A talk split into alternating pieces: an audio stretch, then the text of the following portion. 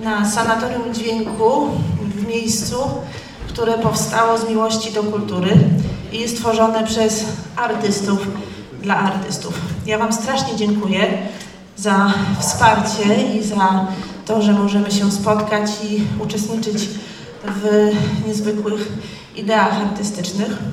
Nazywam się Zuzanna Vogt. Prowadzę Fundację Sztuki Współczesnej In situ z Bożeną Biskupską, a kiedyś z Zygmuntem Rydką. Myślałam, że to już jest rutyna, wejście na scenę, ale mam tremę. Yy, I zawsze chciałabym z tego miejsca podziękować Bożenie, która jest artystką, która jest fundatorką fundacji, a także moją mamą, za to, że odkryła to miejsce i za to, że możemy odkrywać tutaj i dźwięki, i sytuacje performatywne, i spotkać się, i być blisko razem. Przed nami niesamowite dni. Chciałabym też podziękować Garagowi za to, że spotkaliśmy się w życiu i za to, że yy, cały czas, to dzisiaj siódma edycja, więc yy, mam nadzieję, że szczęśliwa i pełna yy, właśnie empatii do drugiego człowieka i za to, że podjęliśmy to wyzwanie i za to, że okazało się, że publiczność, która jest otwarta na głębokie słuchanie istnieje i to bardzo liczebna. Dziękuję. Dziękuję też artystom za to, że przygotowali e, swoje projekty, swoje utwory i za to, że są bardzo zdeterminowani do bycia w sztuce konceptualnej, bo to jest też duże wyznanie i też, wybrali taką drogę życia, w której my też możemy uczestniczyć. Więc Gerard, teraz do Ciebie. E, teraz ja, dzień dobry Państwu, witam wszystkich bardzo serdecznie. Faktycznie e, słyszenie swojego głosu w odbiciu jest dziwnym doświadczeniem e, tutaj z tej sceny.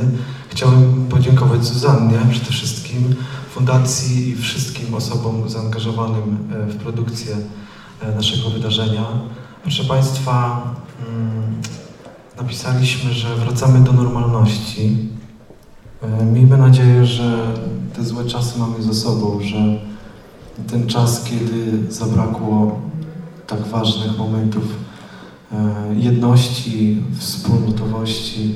W czasy, czasy pandemii mamy już out, a teraz podążamy tylko w kierunku dobrej wibracji. Sanatorium dźwięku zawsze miało w priorytecie e, terapeutyczne i uzdrawiające e, idee. Stąd też mam nadzieję, że ta edycja e, to będzie dla Was katarzis, to będzie dla Was moment, w którym otrzymacie tą dobrą wibrację, przynajmniej taką mamy intencję. Bądźmy w przestrzeni. Zapraszamy Państwa na koncert Katarzyny Podpory i Maxa Kochyta. Wspaniały duet. Artyści przyjechali z Trójmiasta. Polecam.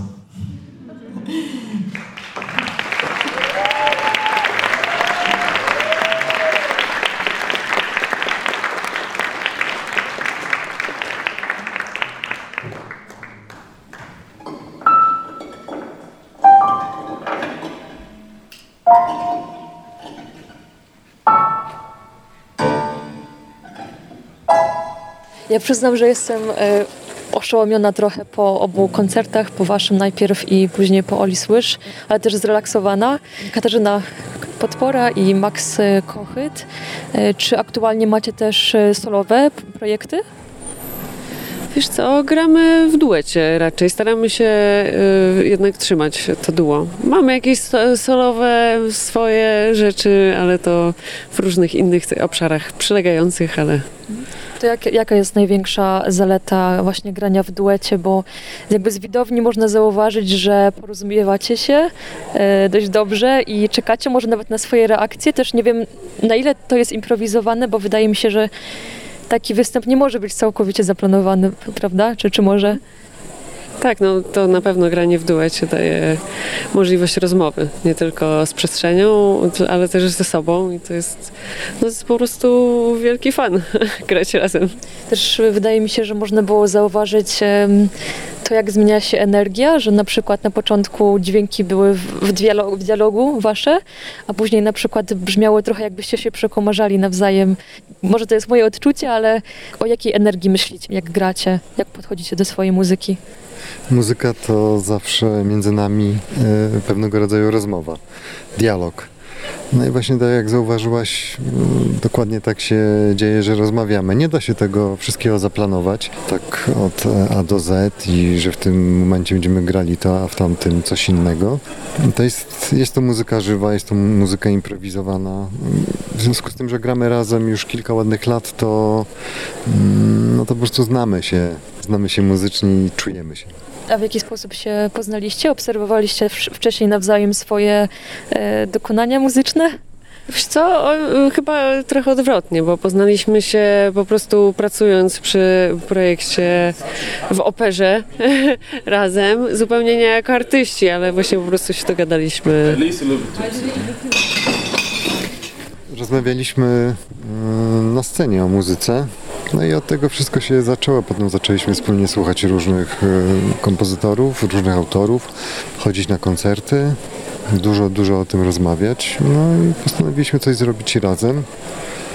No i tak od kilku lat razem tworzymy. A jeżeli chodzi o bardziej to tradycyjne czy powszechne korzystanie z instrumentów, to to już raczej nie bardzo Was interesuje. To znaczy, jak pojawia się na przykład akordeon na scenie albo widać talerz perkusyjny, no to my jako widzowie słyszymy zupełnie inne wykorzystanie tych instrumentów czy, czy przedmiotów, nie wiem, kuchennych chociażby, czy e, biżuteryjnych, prawda? Nie do końca e, tak jest, ponieważ w muzyce współczesnej e, wykorzystuje się instrumenty klasyczne mm, również w taki sposób, w jaki my wykorzystujemy. E, może rzadziej, może trochę w innym kontekście. Natomiast my szukamy dźwięków nieoczywistych i z tego staramy się budować naszą muzykę. A z jakich przedmiotów najczęściej zdarza Wam się korzystać? Czy właśnie z tych kuchennych? Czy szukacie właśnie, o może to koraliki się nadadzą, żeby rzucić się na talerz perkusyjny? Jeszcze widziałam bardzo ciekawy przyrząd, którego nigdy nie widziałam na scenie, czyli ten do łaskotania głowy. Zapomniałam jak się nazywa? Nie wiem jak się nazywa, ale to ja dałam Maxowi w prezencie kiedyś. Aha. Ale do, do głowy, tak. do masażu nie tak. wykorzystujesz? Nie, nie, nie, nie. do grania. No ale ja też y, korzystam z przedmiotów takich, y, które mają swoją historię, z kości, które znajduję na polach, w lasach, więc to je tam też słyszałaś. Mm, no, przeróżnych, jakichś złamanych strzał, kamieni e, i no i po prostu sprawdzam, jak to brzmi. Wiesz, mm, jak znajduję coś i czuję z tym jakieś połączenie wydaje mi się, że mogę coś z tym zrobić, to wtedy zaczynam próbować i znajdować dźwięki, wtedy szukamy, jak, jak możemy z tym porozmawiać, nie? Bo te przedmioty to, to jest też e, jeszcze ktoś, nie? I przestrzeń to jest jeszcze ktoś, więc tak naprawdę nie jesteśmy tylko my dwoje, tylko mm, więcej bytów, które, które grają, które rozmawiają. Música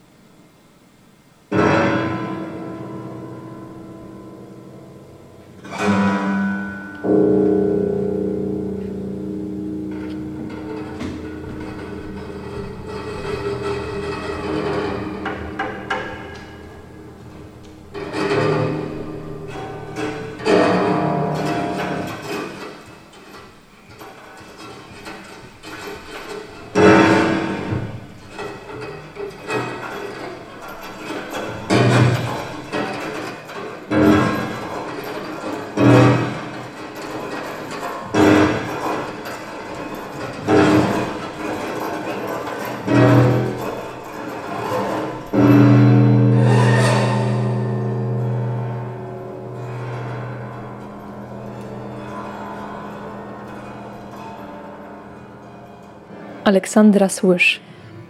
Zastanawiałam się, czy będziesz przedstawiać kompozycję, muzykę, która jest tworzona za pomocą sensorów ruchu, ale, ale jednak była to, był to długi utwór dronowy, nie wiem, czy trwał 40 minut, czy więcej, bo straciłam trochę poczucie czasu, ale czy to jest tak, że czujesz się najpewniej, e, tworząc ten rodzaj muzyki? Nie jestem pewna, czy to jest kwestia pewności siebie, czy bardziej sprawdzania różnych pól i eksploracji. Praca z sensorami ruchu jest nadal dla mnie bardzo istotna i nadal y, powoli ją sobie rozwijam, tylko nie w tym projekcie. Wczoraj miałam poczucie, że chciałabym przedstawić coś innego i zmierzyć się z trochę innym polem i je poeksplorować. Y, I to była decyzja po prostu wybrania narzędzi, z którymi się pracuje. A jak się czułaś na scenie właśnie bez y, tancerzy? Wiesz, zdarzają mi się oczywiście występy, gdzie jestem sama, y, zdarzają się kolaboracyjne prace. I są to, tak jak mówiłam wcześniej, y, różne projekty i etapy, które, narzędzia, elementy, które czy tworzymy razem, czy ja tworzę sama, na które się po prostu decyduję i które wydaje mi się, po prostu otwierają pewne nowe pola do popisu. Bo na pewno ten występ byłby kompletnie inny, gdyby zaangażowane były w to osoby inne. Być może nie pozwoliłabym sobie na taką emocjonalność, być może ta emocjonalność byłaby większa, być może robiłabym mniej hałasu, być może więcej. No wiesz, to są pola, które się po prostu eksploruje i, i wydaje mi się, że ten efekt przychodzi na końcu i on nie do końca jest yy, znany na początku albo od początku samego. A o jakich kolorach albo materiałach myślisz, jeżeli um, przygotowujesz ten rodzaj muzyki, bo muzyka dronowa jakby idealnie oddaje barwę, którą chcemy przekazać, więc o jakich ty myślisz wtedy? Wiesz co, to nie jest, przynajmniej u mnie, nie wiem, może mm, różni artyści różnie do tego podchodzą. E, wydaje mi się, że u mnie nie jest to jakoś czysto takie synestezyjne, czy takie zrozumiałe, czy oczywiste. Są na pewno jakieś e, różne barwy albo jakieś e, faktury, które się u mnie w głowie przejawiają w trakcie występu i w trakcie tworzenia tego typu muzyki, ale czy one są takie oczywiste, że można je nazywać, nie wiem. Hmm. Dziwna jest chemia w mózgu, nie? Różne rzeczy się dzieją, tym bardziej jak poddajesz y, swoje ciało i siebie pod stres, który zawsze się pojawia, w moim przypadku przynajmniej, przed koncertem. Y, dlatego też etap przed samym koncertem jest dla mnie tak istotny, y, wyciszenia się, skoncentrowania się na tym, co za chwilę zagram. I to chyba Właśnie chodzi o to, żeby tych barw i tych faktur mieć jak najmniej, żeby mm, bo, bo, tego typu elementy wydaje mi się, że wybijają nas trochę z koncentracji. Y, wpływamy w jakiś, wiesz, świat wyobraźni, czy, czy, czy jakiejś takiej dziwnej abstrakcji, którą jako ludzie mamy w głowach. E, a chodzi właśnie o to, żeby ją wyciszyć i trochę przyciąć, żeby skupić się jednak na tym, e, co się wcześniej przygotowało. A często potrzebujesz właśnie pobyć w takim miejscu jak Sokołowsko, żeby odpocząć od, no można by nazwać, niektórzy by nazwali hałasu, jeżeli chodzi po prostu o muzykę intensywną, eksperymentalną, czy często udaje ci się właśnie gdzieś wyjeżdżać w, w naturę? Wiesz co, mam takie małe przeświadczenie, nie wiem czy jest zgodne z prawdą, że e, głośniej się gra, ten, ta przestrzeń e, wyciszenia i spokoju jest ważniejsza. I tak, jak najbardziej każdy wyjazd w naturę, każdy wyjazd w miejsca takie jak Sokołowsko daje ogromny oddech dla mnie i jest wspaniałym momentem właśnie obcowania z naturą i po prostu bycia sobie w tym śmiesznym ekosystemie, jaki tutaj jest na przykład. Ale obcowanie z naturą jest jednym z, z elementów, który zawsze daje mi jakiś taki e, odpoczynek od dźwięku, być może również.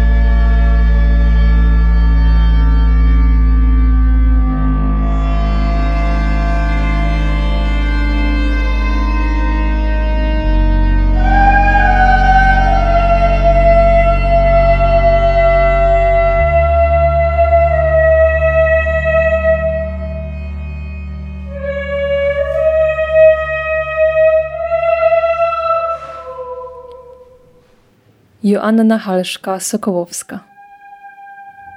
Jakiego, jakiego rodzaju komunikacją czy sposobem komunikowania się jest, jest dla Ciebie głos?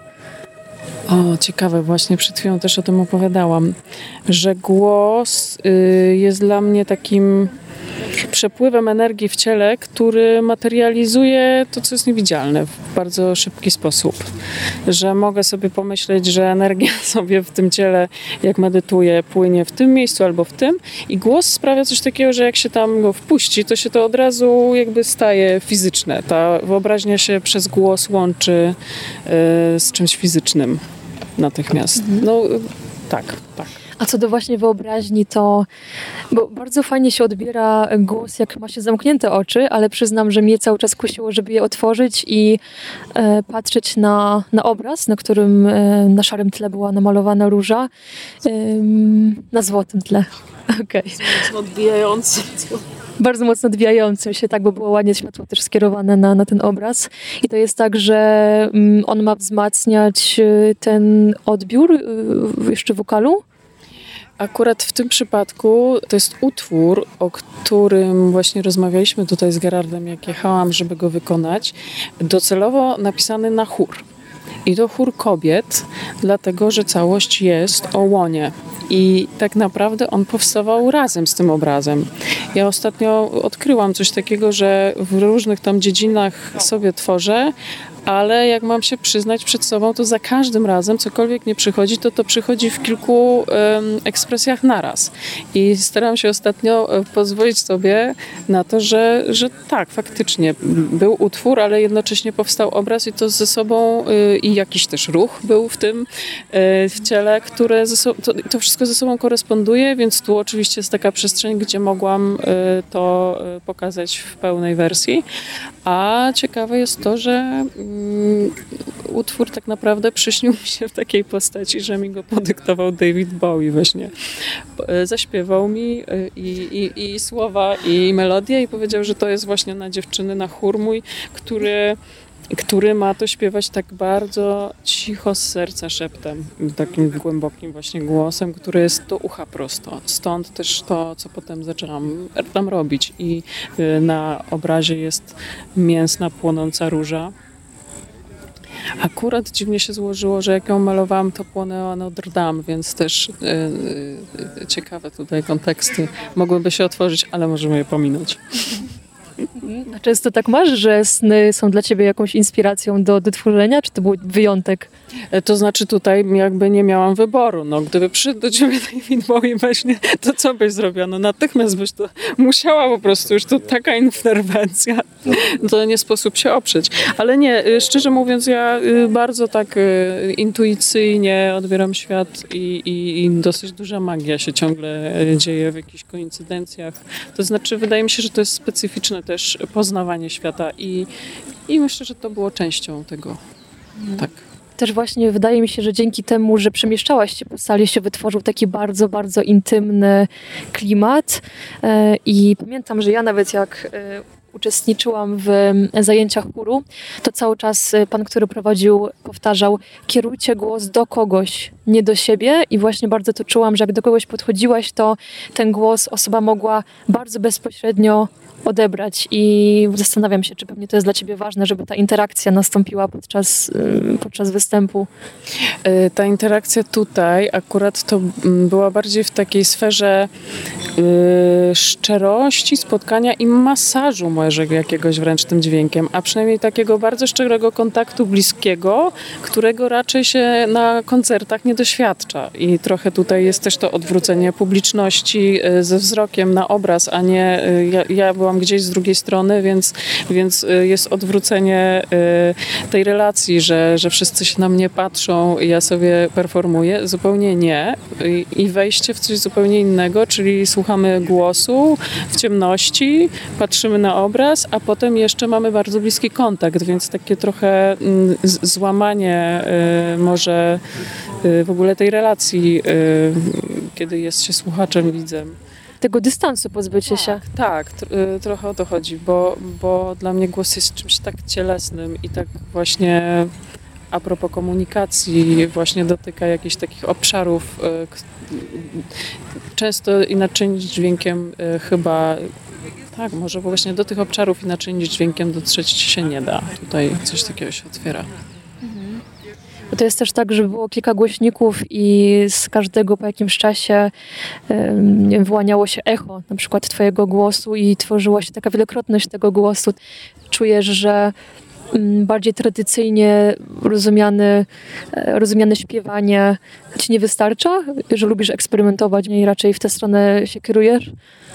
To jest takie ciekawe pytanie, bo ja lubię wszelkie formy. Lubię grać z moim bandem piosenki, rock'n'rolla, lubię śpiewać operę, y, lubię, y, ale w takiej formie faktycznie można, no to może się łączy też z tą synestezją, o której mówiłam, że, że nie tylko performuję, śpiewam, ale jakieś inne rzeczy też mogą się wyrazić, które są tam naraz w tym przekazie. Chyba tak. Nie wiem, czy odpowiedziałam dobrze na to pytanie, ale... Nie ma, złych, nie ma złych odpowiedzi na, na te pytania, bo też na początku już się zastanawiałam i, i myślałam o tym, e, o tych narzędziach, e, którym e, może być wokal i o na przykład tym, że Cozy Fanny Tutti, tak, z Trobin miała takie do tego podejście, żeby wokal był narzędziem do szokowania. Powiedzmy, a na przykład dla osób, które lubią ASMR, y, głos ma być czymś przyjemnym, czymś takim łechtającym ucho i masz jakieś takie założenia albo chęć, żeby konkretnie wpływał na odbiorców y, twój, twój głos? Ja to może nawet to nie są chęci czy założenia, bardziej bym. Tak, to, to jest coś, czego doświadczałam sama i coś staram się po prostu za tym iść. I to są całe obszary obecności nowe, które ten głos budzi. To znaczy jakieś takie wieloletnie, codzienne wręcz praktyki, eksploracji takiej medytacyjnej, tego, gdzie mi ten głos w ciele y, przebiega, którędy, co otwiera y, i nawet terapeutycznie. Stąd w ogóle to jest połączenie z tym tematem w tym roku y, w, Sokołowsku, bo, bo takimi rzeczami jak najbardziej siłą rzeczy też się zajmuję, bo, bo dla mnie to jest, y, ten głos to jest obecność moja i jakby bycie gongiem. To znaczy, jeżeli źle się czuję, to muszę się zestroić, dosłownie. I często stroję się też dźwiękami, tak samo jak każdymi innymi narzędziami. I, i to jest kwestia tego takiego bycia w ciele. Więc jeżeli robię to też dla ludzi, to no z tego, co raczej może słyszę, czego doświadczyłam, to też czasem tym ludziom coś jest się w stanie tam odpalić w tym ciele, coś przebiec ciekawego, coś są w stanie mm, lepiej odebrać ze świata. Są to takie kanały, które się otwierają. A z drugiej strony faktycznie jakbym miała się takich założeń trzymać, to tak ma być przyjemnie. Raczej, raczej to się wtedy otwiera Yy, nieodwrotnie. I też ciekawe, bo ty powiedziałaś o tym, że w chórze ci mówili, że głos do kogoś, a z drugiej strony technicznie rzecz biorąc, to i mi, ja się otwieram, moje ciało się otwiera na głos, na brzmienie, na dźwięki, jak wyobrażam sobie, że ten dźwięk właśnie wchodzi, że ta przestrzeń się otwiera i, i tak jakby coś było wpuszczane, przepływy jakichś e, przeróżnych wibracji. E, tutaj jest wspaniała e, taka, y, właściwie zrobią coś takiego bardzo prostego i klasycznego. Pewnie jak na, jak na Sokołowsko, to nawet dużo większe eksperymenty tu by się zmieściły i super. A to było takie bardzo proste w założeniu. Czyli chodzi o to, żeby po prostu czuć tą energię wokalu w całym swoim ciele i rzeczywiście chodzenie y, na boso y, po scenie może to ułatwiać, prawda? A, tak, ale to akurat zawsze tak mam. Nie muszę, żeby mieć dobry kontakt z głosem i w ogóle y, jak gram muzykę, to mm, właściwie prawie zawsze jestem boso.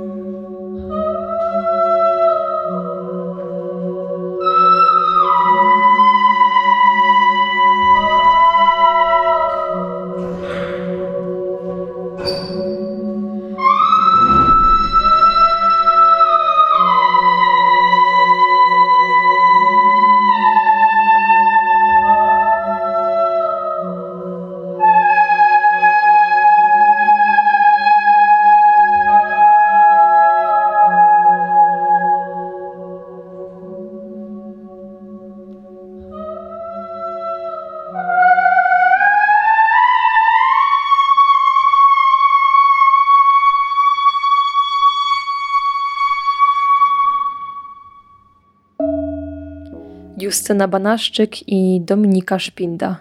Temple of Urania. Dlaczego Jersey stało się tym centrum waszego projektu audiowizualnego i co było właśnie inspiracją dla, dla jego powstania? Mm, Ja mieszkałam na wyspie mm, przez kilka lat i nawiązałam współpracę z taką instytucją, która nazywa się Art House Jersey. I zostałam mm, poproszona o e, przygotowanie jakiejś propozycji rezydencji e, jakichś artystów z Polski. Przygotowałam trzy propozycje i oni byli zachwyceni propozycją Darka, e, Justyny i Tomka. E, Więc zaprosiłam Darka, Justynę i Tomka na wyspę i opowiedziałam im parę e, sekretów, które poznałam podczas już e, mieszkania i rezydowania na wyspie. Podzieliliśmy się tymi wspaniałymi informacjami i, i zaczęliśmy research, podczas którego za- zachwycili się Justyna i Darek i, Tomek zachwycili się dwiema postaciami wspaniałymi, Claude Cahun i, Marcel Moll. A to łatwo było dotrzeć do tych dokumentów, bo czytałam o tym, że wiele z nich, z tych prac zostało zniszczonych chyba w międzywojniu. Na Jersey jest bardzo duże archiwum właśnie poświęcone ich życiu. No miały dosyć obszerną korespondencję i, i część z tych rzeczy udało się ocalić przed zniszczeniem, ale w ich y, domu po prostu mieszkali też jacyś oficerowie y, nazistowscy i, i one miały całe, całe swoje archiwa po prostu y, w tym domu w Saint Brelat. I, I niestety część została spalona po prostu z tych rzeczy, ale no, część się uchowało i jest właśnie w tym archiwum na Jersey, ale my nie korzystaliśmy z tego za bardzo. Głównym takim źródłem y, była dla nas książka y, Exist Otherwise y, Jennifer Shaw. To jest takie opracowanie w sumie głównie o Claude, ale y, o Marcel też przy okazji. Mi tak intuicja trochę podpowiada, że y, mieszkańcy Jersey tak nie za bardzo chyba chcieli promować działalność Lot i Marcel, ponieważ mieszkańcy Jersey bardzo intensywnie kolaborowali z nazistami y, i ta wyspa właściwie została oddana przez Wielką Brytanię, co też jest takim ciekawym wątkiem, bo y, generalnie w takiej powszechnej świadomości istnieje jakieś takie przekonanie, że y, Wielka Brytania nie była okupowana, a była okupowana i właśnie Jersey było okupowane przez całą wojnę przez nazistów i wyspa została oddana w ręce właśnie nazistów i, i mieszkańcy sobie tam wesoło kolaborowali. Yy, urodziło się ileś tam tysięcy dzieci ze związków kobiet z nazistami, po prostu z żołnierzami, a one prowadziły y, taką propagandę artystyczną antynazistowską i po wojnie bardzo głośno właśnie mówiły o tym, że trochę za przeproszeniem y, no słabo y, to wyszło y, w wykonaniu mieszkańców, także tak mi się wydaje, że to jest trochę taka y, no, wstydliwa historia dla Jerseyczyków. Myślę, że, myślę, że tak. Znaczy, z- nas zdarzali się bohaterowie, którzy też e, e, utrzymali w swoich domach osoby, które zbiegły, które tam zostały e, zaciągnięte przez nazistów do ciężkiej pracy. Tam byli niewolnicy, którzy, któ- których rękoma tak naprawdę powstała infrastruktura e, wyspy. Różne bunkry, e, liczne drogi, wały morskie i też podziemia, które gdzieś tam były wyku, wy, wykuwane w granicie mm, pociągi, które miały gdzieś tam przejeżdżać wokół wyspy, co też y, całkiem ciekawe, jeżeli chodzi o wyspę, która jest y, całkiem niewielka. Oglądałam też e, nagranie na YouTubie, które jest dostępne. Ten filmik chyba siedmiominutowy z waszego pobytu na Jersey i od razu właśnie miałam takie poczucie, że te wszystkie formacje skalne i to jak, nie wiem, woda się spiętrza i taki, nie wiem, mi się wydawał trochę nieprzyjazny klimat. Może mieć potencjał, żeby stworzyć muzykę, czy, czy właśnie dostosować do tego jakiś obraz i e, czy to jest tak, że Jak już tam byliście, to od razu naturalnie przychodziły wam dźwięki, które chcecie stworzyć? Ja nagrywałam bardzo dużo field recordingów, y, co na takiej wyspie jest dosyć trudne, bo po prostu wszędzie szumi. Także y, pozyskiwanie później tych detali, które gdzieś tam mi się udało nagrać, to była dosyć żmudna robota. Em, No bo y, ileż można słuchać fal rozbijających się o skały, że to takie dosyć y, trudne miejsce tak naprawdę do nagrywa, na, nagrywania field recordingów. Ja od razu pomyślałam o Islandii, bo tam się zdarzało nagrywać i to samo, o czym mówisz, że szum, wiatru, wody, jeszcze takie warunki trochę niebezpieczne nawet można powiedzieć dla osób, które gdzieś tam się zapuszczają w jaskinie. Tak naprawdę wspaniała e, i malownicza wyspa, ale jak te wszystkie wyspy kryje też swoje różne mroki. Tak, tak, tak. I, I właśnie te różne mroki gdzieś tam badaliśmy, zwłaszcza, że rezydencja odbywała się właśnie w takich okresach zi- zimowo-deszczowych, czyli jakby nie, nie ma śniegu, ale jest dużo wiatru i, e, i deszczu, więc e, ten odbiór wyspy taki faktycznie momentami był e, mroczny e, i chłodny.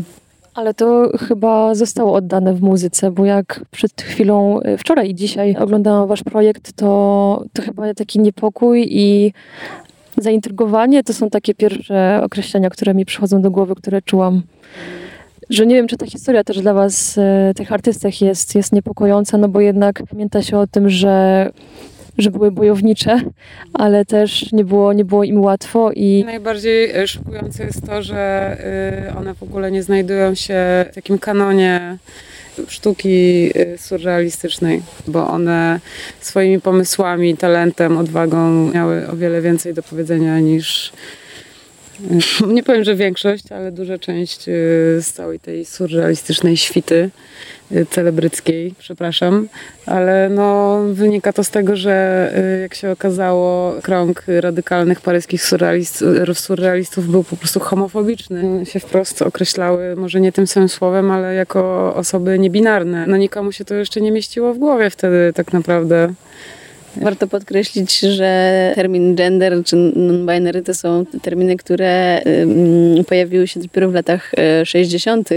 e, ubiegłego wieku, czyli jak, jakieś 40 lat e, po tym, jak o tym pisała Klotka Hun. Zresztą sama, samo to słowo urania też ma swoje konotacje właśnie związane z tym tematem. To była grupa też otwarcie homoseksualnych twórców i oni się właśnie nazywali uranitami. Właśnie kojarzą mi się takie e, pomysły, jak wiecie, e, o jakiś rowerzysta wyrusza e, trasą jakiegoś innego znanego rowerzysty i robi sobie zdjęcia w tych samych miejscach, co on. Tak samo wy, jak poruszyliście się szlakiem właśnie tych dwóch artystek, to jaki to jest w ogóle rodzaj intymności, wkraczania, wiecie, w kogoś, jakieś tam dzienniki, manuskrypty i później odwiedzania tych miejsc, o których one mówią i w których żyły. No powiem szczerze, że na mnie największe wrażenie zrobiło oczywiście y, dotarcie na plażę, na której znajdował się ich dom przepiękny. Bo no, trzeba też powiedzieć, że to były osoby bardzo uprzywilejowane, z bardzo bogatych francuskich rodzin, o y, wielowiekowych tradycjach i tak dalej, i tak dalej, więc były w stanie sobie po prostu kupić chatę na brzegu Saint-Brelat. To jest Tak, taki level kom- komfortu jakby życia, który jest niewyobrażalny dla większości z nas. Ale, ale na mnie to chyba największe wrażenie zrobiło y, właśnie ten widok y, mniej więcej z ich ogrodu na y, cmentarz i kościół taki średniowieczny, który jest po drugiej stronie plaży i one zresztą tam też na tym cmentarzu są pochowane. Tak, tak, tak. I to jest niesamowite, że jakby doświadczasz tych samych przestrzeni, które dawały im inspirację i odwagę do działania i też one funkcjonowały w naprawdę małej społeczności. To, to jest bardzo mała wyspa, która teraz ma 100 tysięcy mieszkańców i to wynika tylko i wyłącznie z napływu y, imigracji pracowniczych.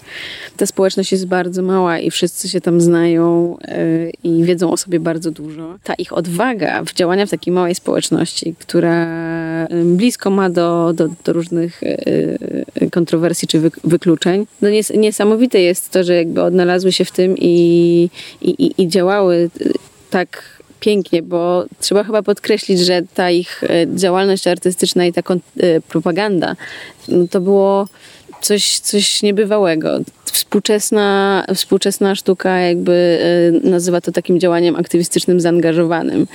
E, U nich to było też działanie zaangażowane i aktywistyczne i na bardzo, bardzo wysokim poziomie artystycznym.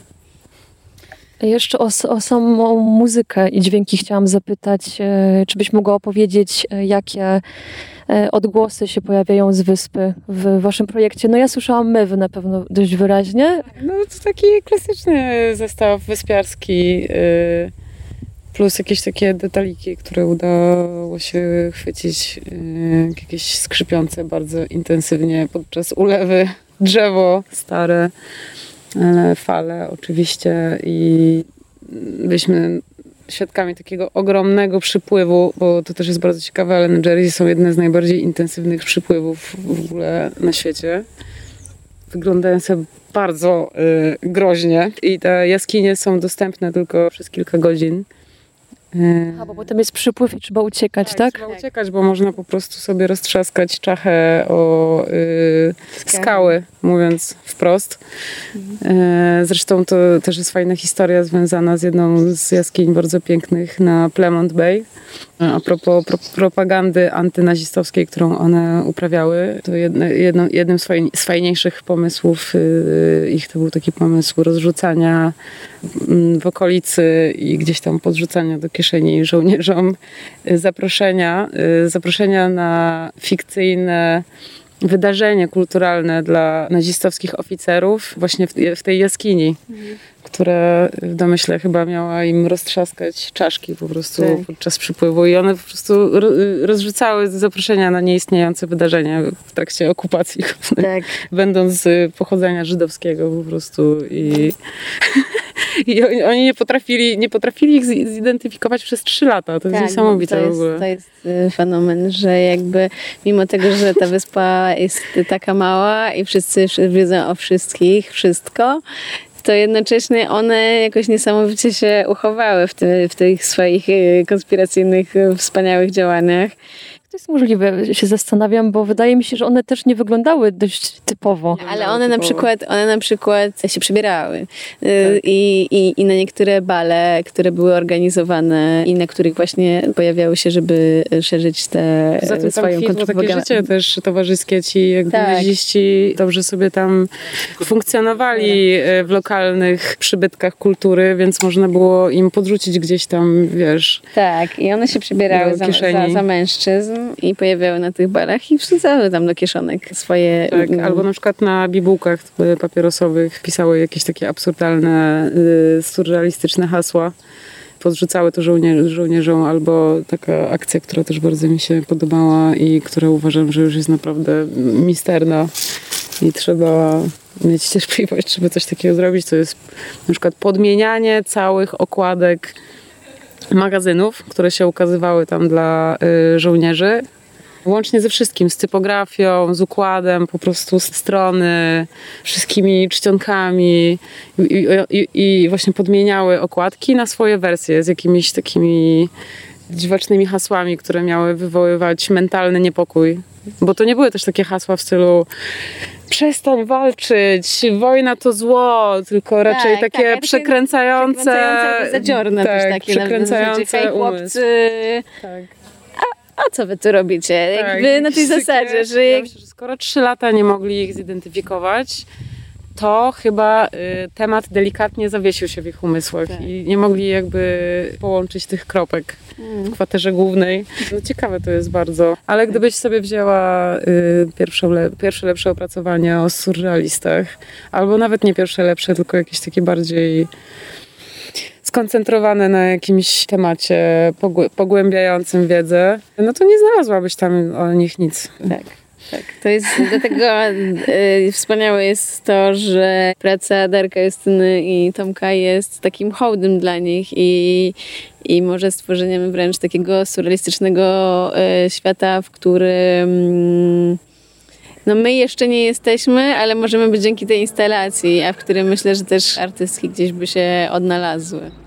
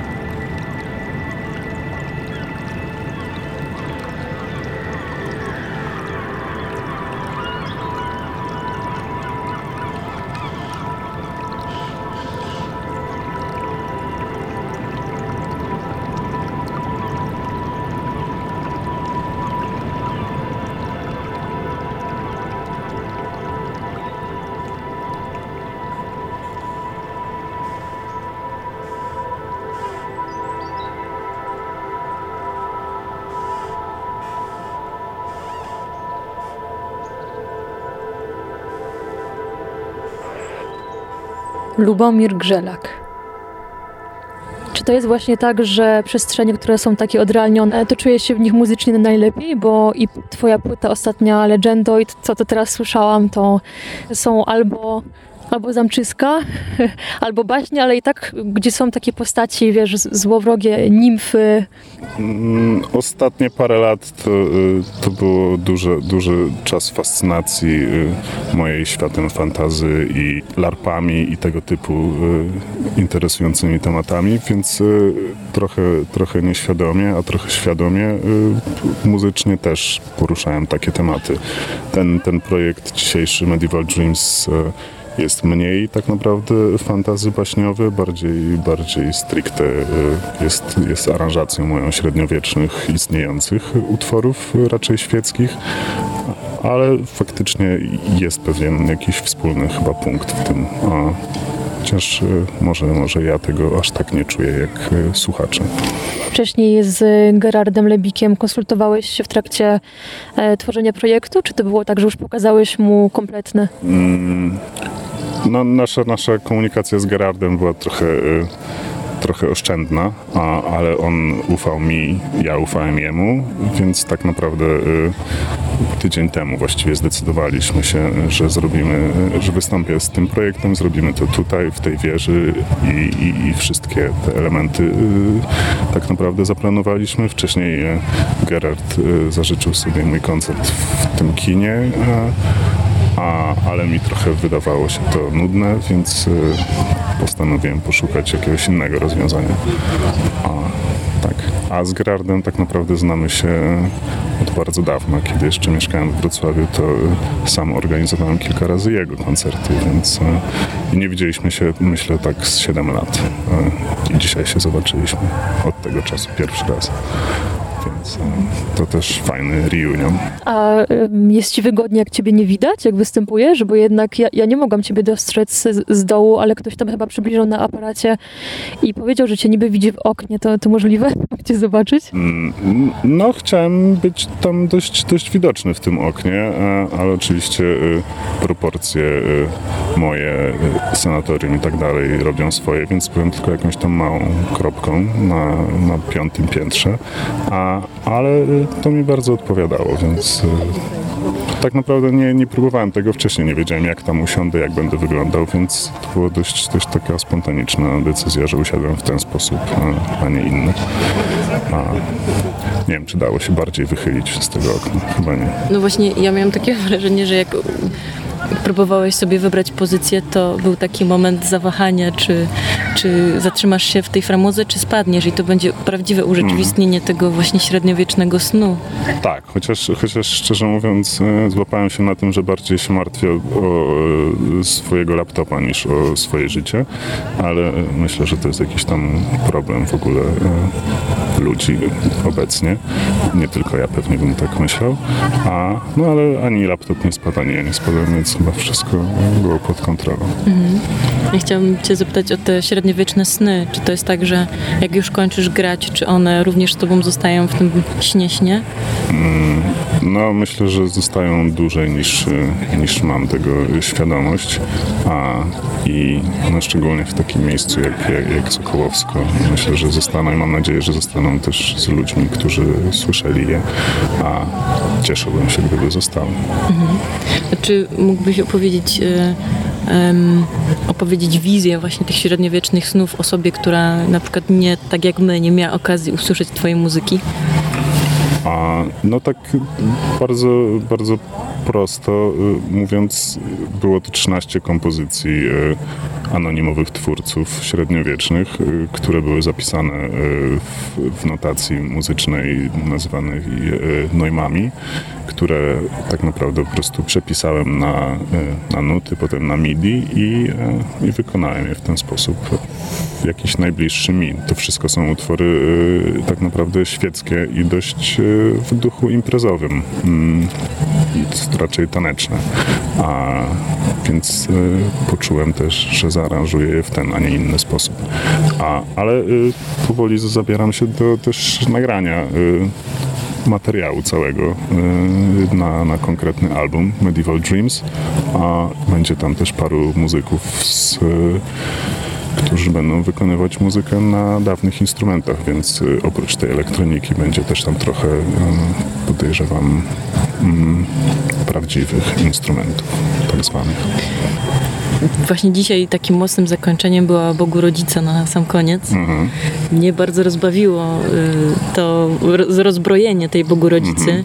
ale w naszym kraju chyba ten utwór doczekał się pewnej świetności. To trochę jest taki mhm. utwór, który może czasami e, lepiej nie, nie przerabiać albo coś w tym stylu, bo ktoś może się poczuć mhm. urażony. Czy ty miałeś takie poczucie, że zabierasz się za jakąś święt, świętość i teraz e, ją w pewien sposób e, obrazoburczo traktujesz? No, trochę, trochę było to, to właśnie taka pokusa, której dałem się, dałem się tak naprawdę wciągnąć. A z jednak wykonaniem kilku y, nieświeckich y, utworów, tylko sakralnych.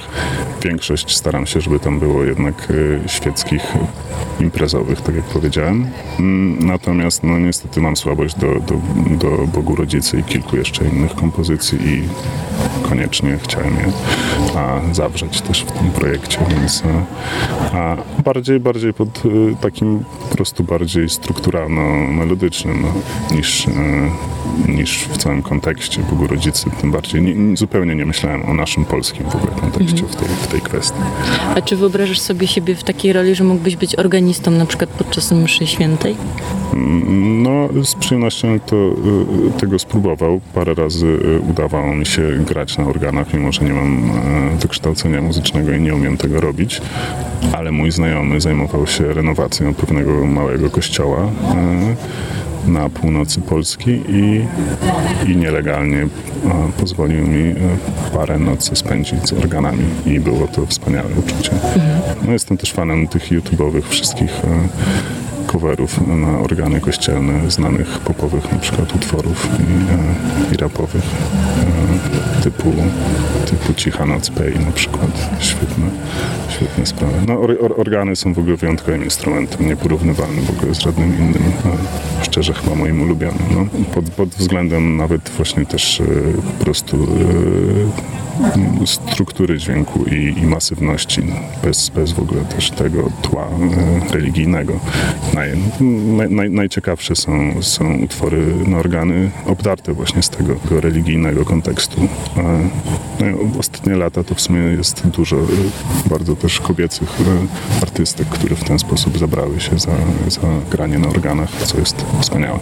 Mi od razu przyszło do głowy Anna von Hauswolf. Nie wiem, czy kojarzysz to znakomicie gra i wydaje mi się, że właśnie organy mają ogromną, ogromną siłę rażenia i chyba rzeczywiście kobiety teraz dobrze reprezentują e, tę muzykę. Jeszcze chciałam zapytać, e, oprócz tego, że zostajesz zaproszony do takich miejsc jak e, Sokołowsko, to sam też zapuszczasz się w jakieś nawiedzone miejsca, żeby tam szukać inspiracji czy dźwięków dziwnych?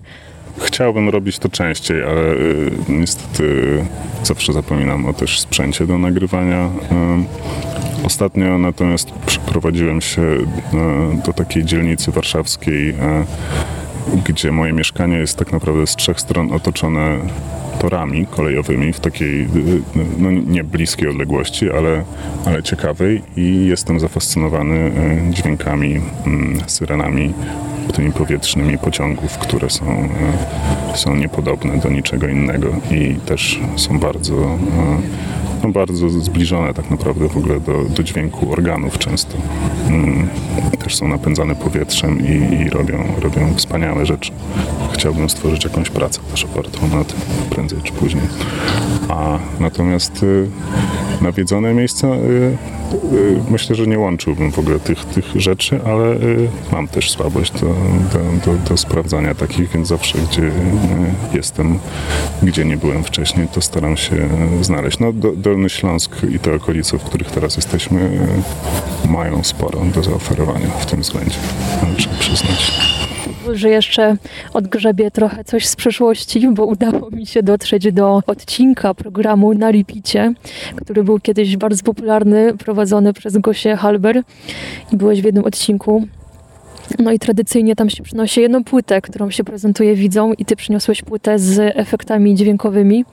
To były takie efekty jak tam skrzypienie drzwi, trzaskanie drzwiami, jakieś krzyki, krzyki zewsząd dochodzące i teraz nie wiem, czy sama sobie to dopowiedziałam, ale chyba stwierdziłeś, że chciałbyś taką płytę nagrać i czy jest to w twoich zamiarach nadal? Nie pamiętam ani tego odcinka, ani, ani e, Jestem na to świeżo. powiedziałem.